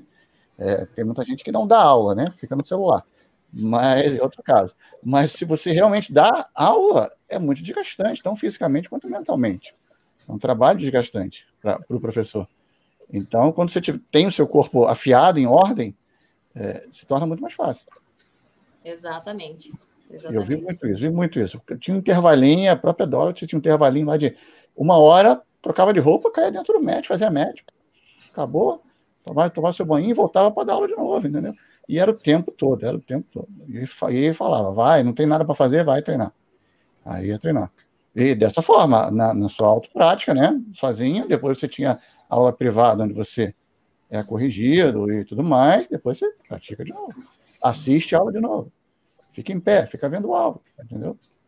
Tem toda uma. Isso é, é, é muito legal. É, deixa eu ver se eu tenho mais alguma pergunta. A Elisa agradeceu. É, o que tem outra pergunta da própria Elis? O que te move, o que desanima no trabalho de vocês? Para os quatro. Eu respondo logo para não ter que ficar com essa lenga-lenga. então, assim, é, para mim, o que desmotiva é, é, quando não tem alguém. É, eu falo isso quando alguém faz aula comigo e não se entrega da mesma forma como eu me entrego dando aula, isso me desmotiva um pouquinho. Né? A, minha, a minha aula, é, eu, eu, eu me entrego ali, minha energia está ali, aquele momento todo. É o que eu gosto de fazer, então é minha energia. Eu dou a mesma aula de 8 horas da manhã às 9 horas da noite, é a mesma aula, é a mesma energia. Então, para mim, é importante que quem esteja fazendo tenha a mesma energia que mim. É, não é aquele cara que vai deitar na reforma para fechar o olho. Entendeu? Então, isso me desanima um pouquinho. Mas como me desanimou mais, né? Mas eu já aprendi, já, já me ensinaram a faça seu trabalho. Quem que estiver lá que aproveite o máximo, né? Quem quiser aproveitar, aproveita. Quem não quiser, cada um com seu objetivo, né? Então, para mim é, é, dessa forma. A pessoa não se entregar da mesma forma como eu entrego, né? Isso desanima um pouco, mas já estou superando. Passo eu as palavras do Fernando em relação a essa coisa de você dá, tá ali naquela vibe acelerada, vamos lá, gente, pá, animação total, e a pessoa não tá ali. Mas uma coisa que me motiva realmente, assim, é, talvez por ter escola, por talvez sempre gostar de ensinar, é literalmente fazer o papel de educador. Uhum. Educador não é ensinar anatomia, não é ensinar pilates. Eu quero lhe ajudar a você encontrar o seu caminho. Eu quero ser um instrumento disso. Então, com todos os meus alunos, eu tenho o telefone de todos os alunos que passaram no Google. Eu pode ligar um aluno que fez curso com a gente em 2014, 2015, seja como for, eu atendo, sei quem é, quero ajudar. Esse papel de, de orientar. Então, eu acho que para mim isso é essencial. Agora, Bruna, vai lá. Bom, a parte do, do que me move, eu faço das palavras do Natanael. É, todo mundo faz palavra de todo mundo. É, aproveita o gancho. Repito, a, a, minha paixão é, é, educar, é ensinar, é caminhar com alguém, é levar alguém para, sabe, as minhas aluninhas da formação, eu vejo ali caminhando no método e falo, ai, eu que ajudei, sabe? Eu que, eu que guiei. Isso é o que me move dentro do estúdio é o amor, né? É, você uhum. vê a evolução do, do, do, seu aluno assim de forma surreal é, é, o que move. E o que me desanima, de fato, é o que o Fernando, o Natanael uhum. falaram. É muita energia, é muito estudo, é muito investimento financeiro, é muito, é muito trabalho, é, é livro, é, sabe, muita prática para você dar o seu melhor e a pessoa acha que é só mais um exercício, né? Uhum. É, parece, chega assim, às vezes ser até desrespeitoso. Eu falo, meu Deus, eu estou dando o meu melhor, eu fui no melhor professor, uhum. no melhor curso, no melhor workshop, para entregar essa aula com energia e a pessoa está pensando no celular, está querendo levantar uhum. para se mexer, para sei lá, qualquer coisa. Isso é desgastante, desmotiva. Minha vez? Sim, claro. Todas as palavras. Faço. Então, eu não vou falar nada do que vocês falaram, só para contrariar. Boa, ótimo. folgada, né? Eu sou movida a desafio, né? A desafio de aprender mais profundamente aquilo que eu estou estudando, é, enquanto nessa né, parte educadora, tentando enquanto professora, e desafio de alguém falar esse exercício é difícil, falar então vou querer fazer. Né? Então a Fê quando dá algumas aulas para mim, eu falo não, só mais uma vez, porque eu, eu tenho que experimentar. Né? Eu sou muito movida a desafio, o que me desanima é quando a pessoa desiste dela mesma. Você vai falar, fazer, faz isso, eu não consigo. Uhum. Isso eu já cheguei a abrir a porta do estúdio e falar para o aluno ir embora. Porque se ele desiste, quem sou eu para falar que ele consegue? Né? O que eu falo assim, se eu te dei esse exercício que eu acho que você é capaz, se você vai ter dificuldade, tudo bem. A gente tem outros caminhos, mas quando você fala que não quer, o que não consegue, isso acaba comigo, eu prefiro que você não seja meu aluno. Né? Eu posso te ajudar a chegar no caminho, uhum. mas desistir é uma coisa de dentro da pessoa, e eu sou tão assim, né, desafiadora para fazer. Então, isso é, eu brinco bastante. Ah, eu não consigo. Eu falo, não fala antes de tentar, né? Tenta. Uhum. Se eu tô te dando é. exercício, eu sei que você é capaz. É, tem que sair da zona é, de conforto. Eu não consigo ser tão delicada assim. tinha uma aluna de 16. tinha uma aluna que fazia aula comigo 16 anos, né? E na época eu tinha 32. Ela falou, ah, por que eu não consigo? Eu falei, eu não quero ficar velha assim que nem você. Né? Porque se você não consegue com 16 anos, fim de carreira. E eu falei, não desiste e tal, né? Daí, ok, ela fazia aula em grupo. Depois, sei lá, de uns dois meses, chegou uma outra aluna e falou: ai, é, eu não consigo. Essa aluna falou: não fala isso para ela, não fala isso para ela. Eu falei: bom, pelo menos eu dei a, a, uma lição para uma pessoa, né, que incorporou aquilo. Fala que você não consegue, fala que você vai tentar, né? Mas fala que é difícil, mas não fala que você não consegue para ela, porque ela não gosta. É a única coisa que tira ela do sério, né? Então, eu tenho toda a paciência do mundo para ensinar, vou tentar de todas as formas, só não desista de você, né? Eu uso uma frase, né, que eu falo que é o meu slogan, é você confortável dentro do seu corpo. Uhum. Se você não está aí dentro, quem sou eu? Certeza. Temos uma outra pergunta. Uh, em relação a músicas, vocês utilizam durante a aula do clássico? Não. Eu digo, as músicas lá do estúdio são as músicas somente da mola. Só existem barulhos das molas. É o melhor barulho do mundo. Barulho Parece uma, uma água. O barulho das molas estalando do, do, dos aparelhos é o melhor barulho, é a melhor música do mundo. para mim é. Não, não, não, não, trabalho com música, a música para mim distrai muito. É, sei que pessoas trabalham, não estou aqui para discutir, é, mas para mim, eu, meu trabalho não tem. É, eu gosto do, do ambiente silencioso. Tipo, no início, lá, quando eu comecei, tinha uma musiquinha de fundo, mas depois eu vi que todo mundo estava cantando em vez de fazer aula. E aí, depois eu comecei a experimentar a coisa mais pura, eu vi que não tinha nada disso. É, é lá, mais uma vez, é, pela minha experiência, lá no Metropolitan, quando eu, a gente está lá, você vê, são seis, sete, oito professores dando aula ao mesmo tempo, o estúdio é grande, são, são oito reformer. Então você vê oito professores dando aula privada ao mesmo tempo, você não escuta um barulho. Se cair um alfinete no chão, você escuta o barulho do alfinete caindo no chão. Então, assim, oito pessoas dando aula ao mesmo tempo, cara, você não escuta nem alguém gritando, nada, conversa paralela. Tem nada. Todo mundo entra, faz seu exercício, sai dali, revigorado, vai embora para casa, entendeu? Ah, assim, é uma forma que eu gosto de ver a coisa funcionando. Cada um use, a, cada um faça o seu, o seu trabalho da melhor maneira, que atinja o seu objetivo, né? Se você quer usar, usa música. Fique à vontade. O, a biografia. Eita, só para dar um adendo. A, bio, a biografia do Javier Pérez tem uma parte que tem um relato de Joseph dizendo que ele não usa música dando aula, mas se usasse ele tocaria valsa. Para dar aula no estúdio, hoje é, eu não ponho música, né? E já quando era da época do contemporâneo, eu deixava uma música de fundo. E no estúdio que eu trabalho hoje é zero de música. Num dos estúdios, no outro tem uma música que toca de tudo. Como eu não posso dar pitaco, né? Então eu obedeço. E quando eu dou aula de solo, como é uma sala que eu subloco, né? Que eu tenho é, a parte de trás é uma entrada para uma sala de funcional. Uhum. Então, eu tenho um espaço super bom para trabalhar o match. Eu deixo uma musiquinha bem baixinha, geralmente ou com violino, ou com instrumental, só para desligar um pouco o som dos pesos que estão batendo, né? Só para deixar, tentar deixar a sala um pouquinho mais é, concentrada. Então, eu vou usar um BPM super baixo, que as pessoas não saibam das músicas, é um instrumental ou uma guitarra elétrica, bem, né? Um chill out, algo bem. Beleza. E Bruna, você usa música? Não. Pagode não, lá, não? Não? Trabalhava antigamente, né? Hã? Pagode, não? Pode.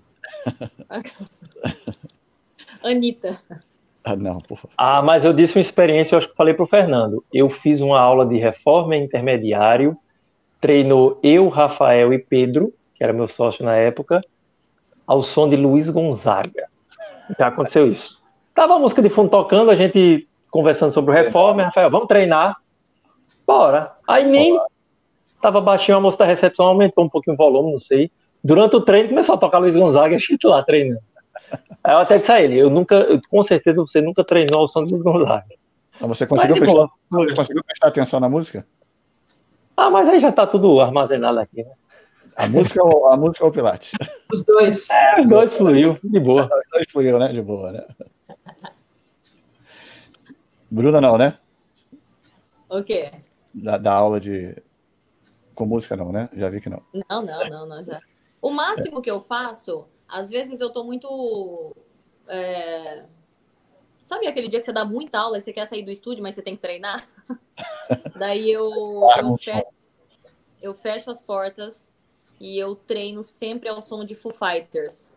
Sempre não, né? Eu digo, quando eu treino com música, eu coloco Foo Fighters.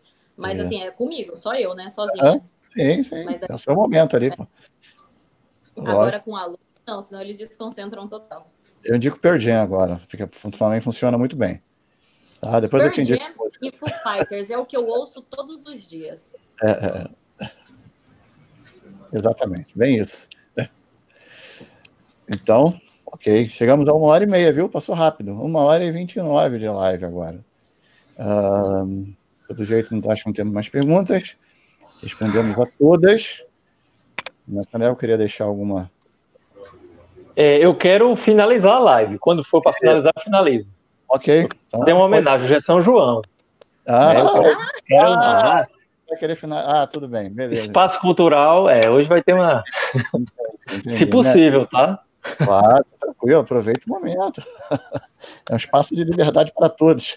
É legal as moças. É, todo mundo se despede e eu faço no fim ou. Não, tu faz no fim, que eu sei o que você vai fazer. Imagina. Eu sei, se você sabe, mas tudo bem. É, tudo bem, pode ser que não. É, é, é, eu queria agradecer a todos que estiveram aqui nessa uma hora e meia. Tá? Foi um prazer a todos que estão aqui. É, seu tempo aqui com a gente, suas perguntas e tudo mais. A Margem e Bruna, mais uma vez, obrigado por, por aceitarem o convite. É sempre um grande prazer. A gente, como eu disse, a gente podia ficar aqui três horas falando e embora. Todo mundo já jantou mesmo, então a gente ia embora. é, Dona Bruna? Então. Eu comi bem. É, viu? Então, valeu, eu agradeço. É, deixo a palavra com as com o Bruno e Marjorie agora, por favor, se quiserem se despedir, falarem de algum projeto, alguma coisa, fiquem à vontade.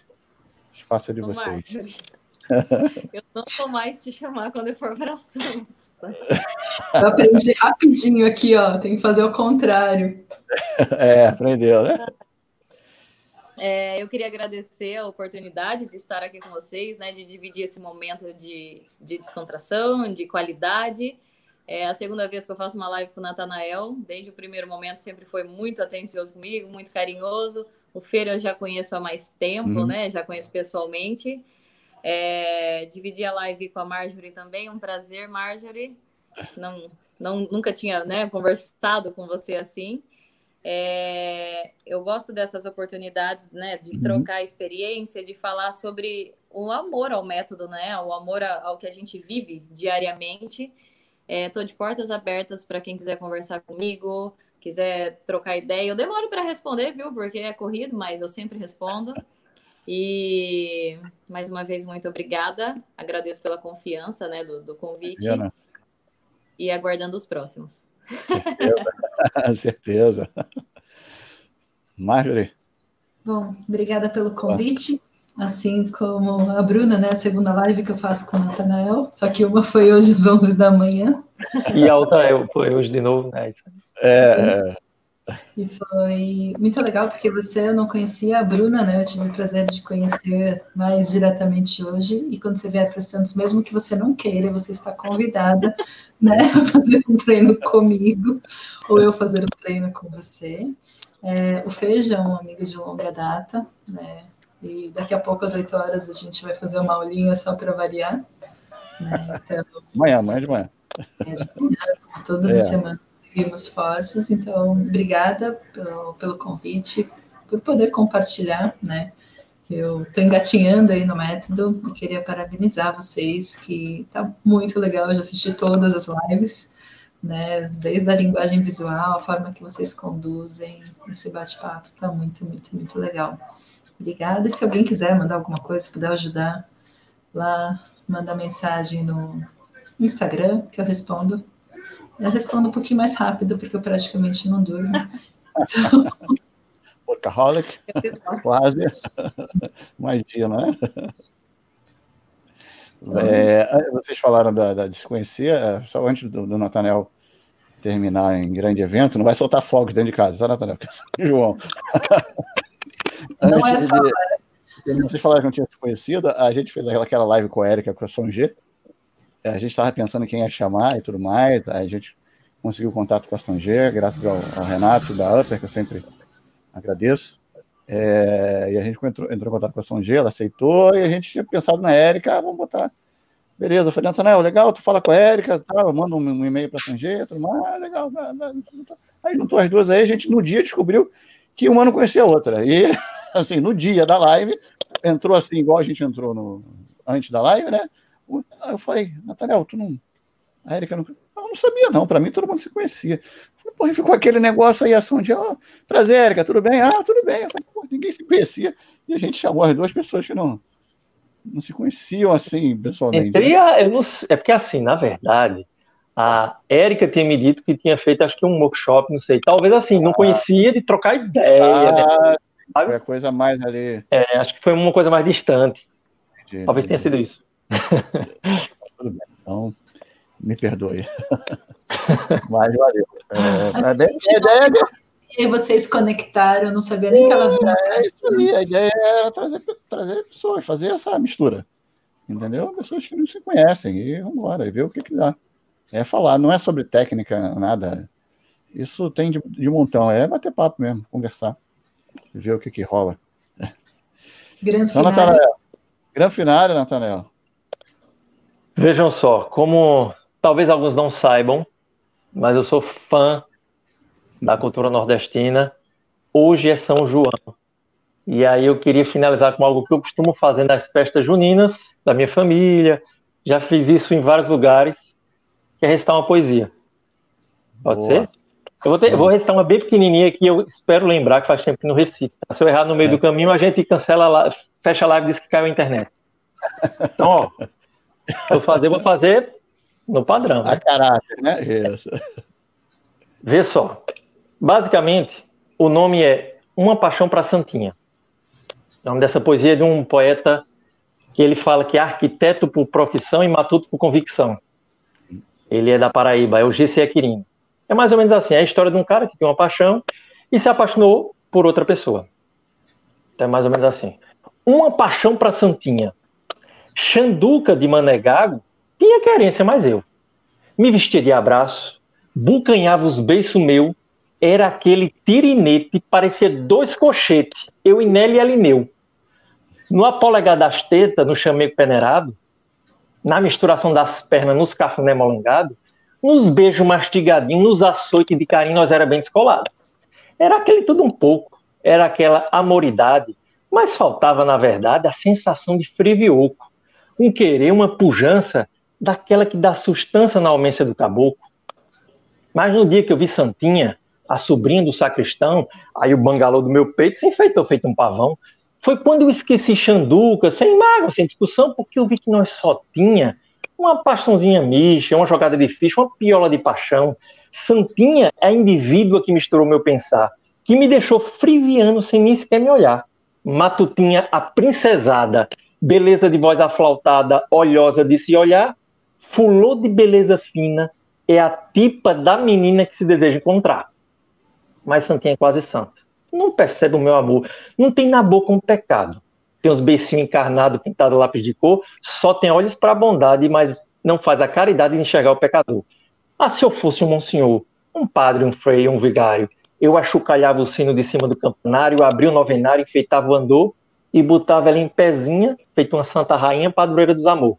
Eu enfeitava o pedestal, o altar, o relicário, chamava todas as carolas, chamava todo igrejário e dizia a toda altura com voz de missionário: Ô oh, minha santa santinha, Tire esse manto celeste, saia desse relicário, olhe para mim e garanta que vai deixar de ser santa, que eu deixo de ser vigário. Fim. Obrigado, Natanael. Excelente, cara. Viva a cultura é... nordestina! Feliz ano para todo mundo. Acho que você é um dos, dos maiores protetores do, do folclore do Nordeste, da cultura nordestina. Tá de parabéns, cara. Foi... Obrigado pelo presente, pelo dia de São João.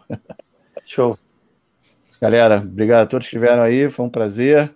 Domingo nós temos mais uma é, com o Eric e com a mãe do Eric. Família Karlovich. Família Karlovich, estaremos todos aqui, sem histórias. É, é, puro Pilates também. E obrigado, Bruna, Marjorie, Natanel, mais uma vez, obrigado. Nos vemos domingo. Grande abraço, boa noite para todos e valeu. Até a próxima, galera. Beijão, boa noite. hein? Boa noite.